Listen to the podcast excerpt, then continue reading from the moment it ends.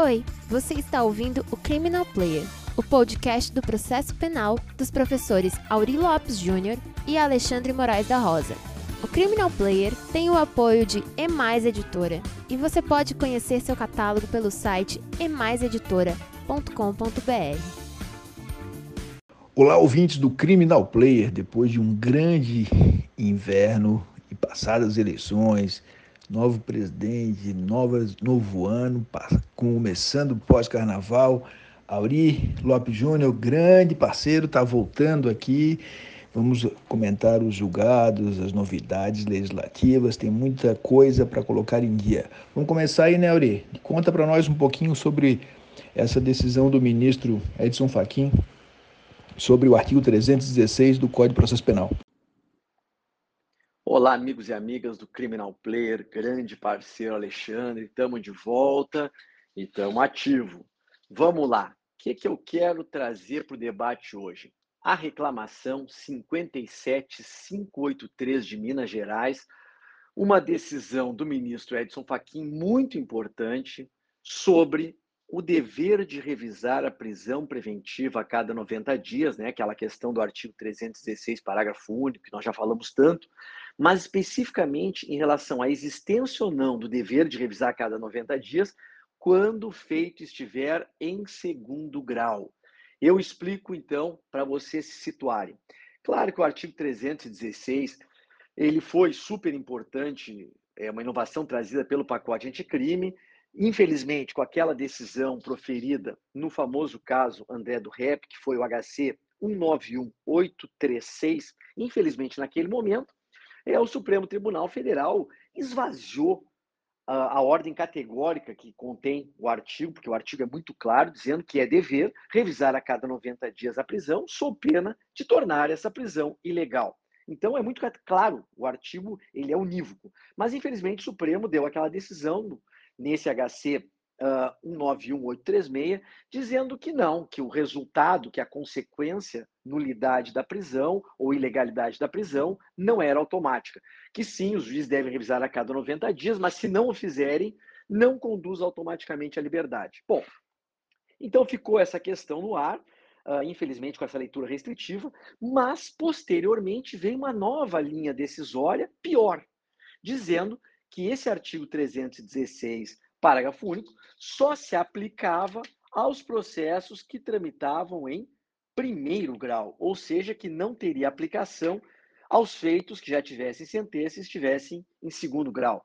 E isso foi muito criticado, tanto por mim como por Alexandre, no sentido de que o, o, artigo 316, parágrafo único, quando ele diz decretada preventiva, deverá o órgão emissor da decisão revisar a necessidade a cada 90 dias, mediante decisão fundamentada de ofício, sob pena de tornar a prisão ilegal. Isso também tem valor e também tem vigência plena quando o processo estiver em segundo grau, sendo que, neste caso, a única discussão que nós poderíamos fazer é quem deve reavaliar essa prisão a cada 90 dias? Seria o tribunal, onde está, por exemplo, a apelação aguardando julgamento, ou o juiz de primeiro grau?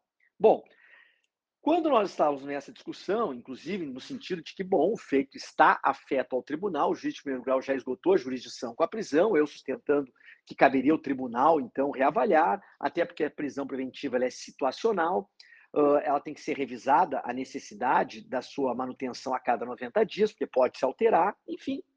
Quando nós estávamos nessa discussão, veio, infelizmente, desculpa, uma decisão do STJ, no, entre outras no HC 589-544.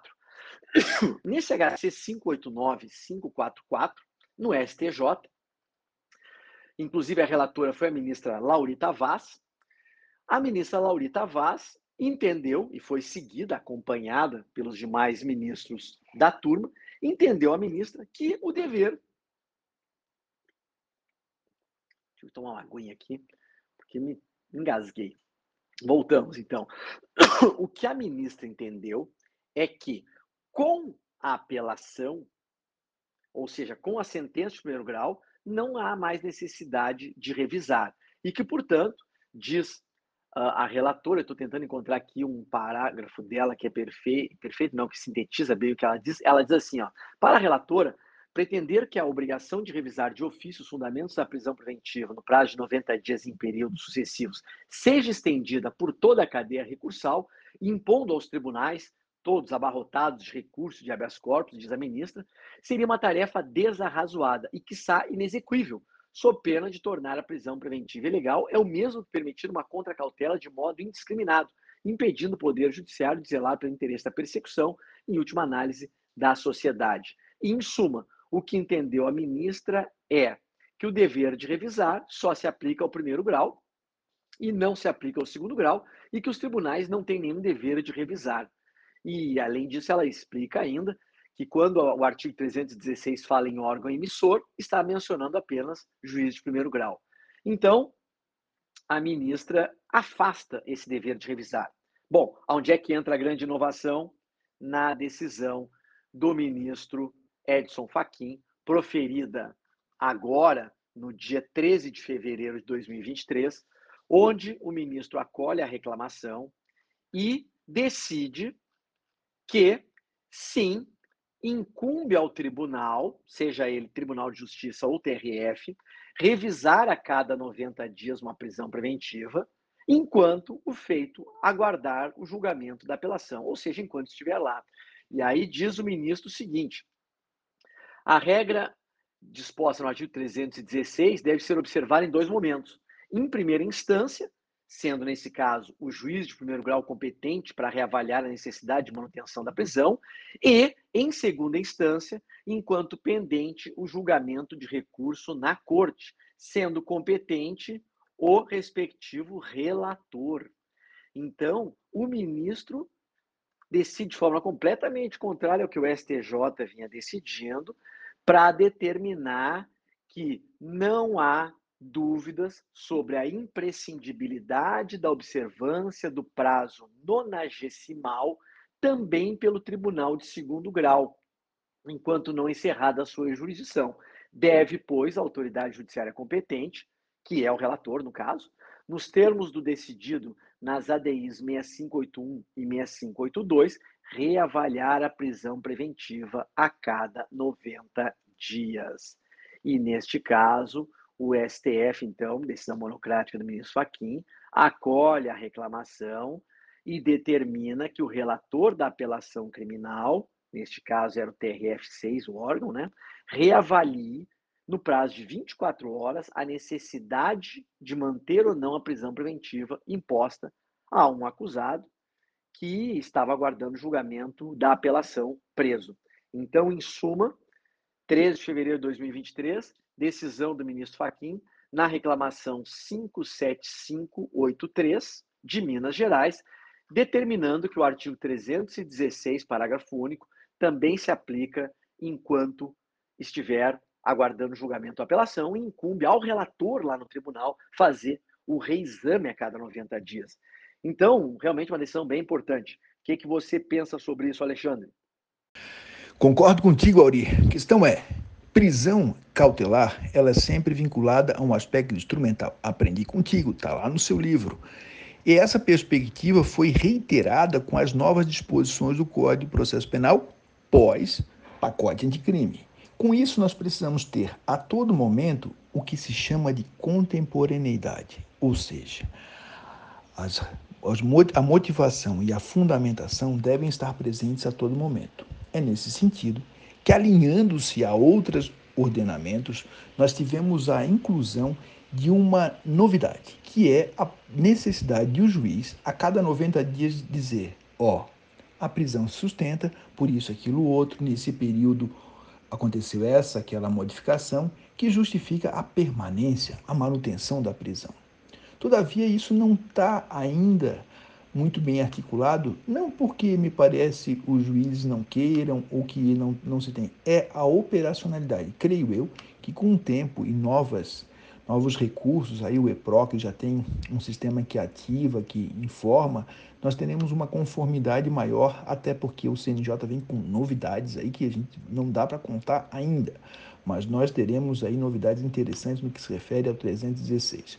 A decisão do ministro, então, vem reafirmando aquele compromisso de todos nós de podermos ter uma decisão que seja apta. Quer se prender? Pode prender. A prisão está lá no 312. O que nós precisamos é que você me dê boas razões para que mantenha a prisão. Talvez tenha-se ainda a experiência de Portugal, onde a disposição do tempo tem sido endereçada aos juízes com uma responsabilidade pessoal quanto a isso. Mas quem sabe no futuro isso seja é, compareça no ambiente brasileiro. Por enquanto, o que nós tínhamos era primeiro uma novidade que todos nós comemoramos acerca da exigência e da nulidade. Posteriormente, nós tivemos uma, uma modificação, uma orientação no sentido de que teria que revisar, mas se nada acontece, se não fizer. E agora surge o, o dever, influenciado aí pela essa decisão monocrática do ministro Edson Fachin, que deverá ser confirmada pela segunda, segunda turma do Supremo Tribunal Federal, só que representa uma modificação da forma pela qual se leva a sério a prisão no Brasil. Prisão cautelar não é antecipação de pena, superamos lá o 122, 192, o, o habeas corpus, é, que já 122, 292, e agora nós temos a manutenção da presunção de inocência. Sabe por quê? O acusado tem dois estados, inocente e culpado.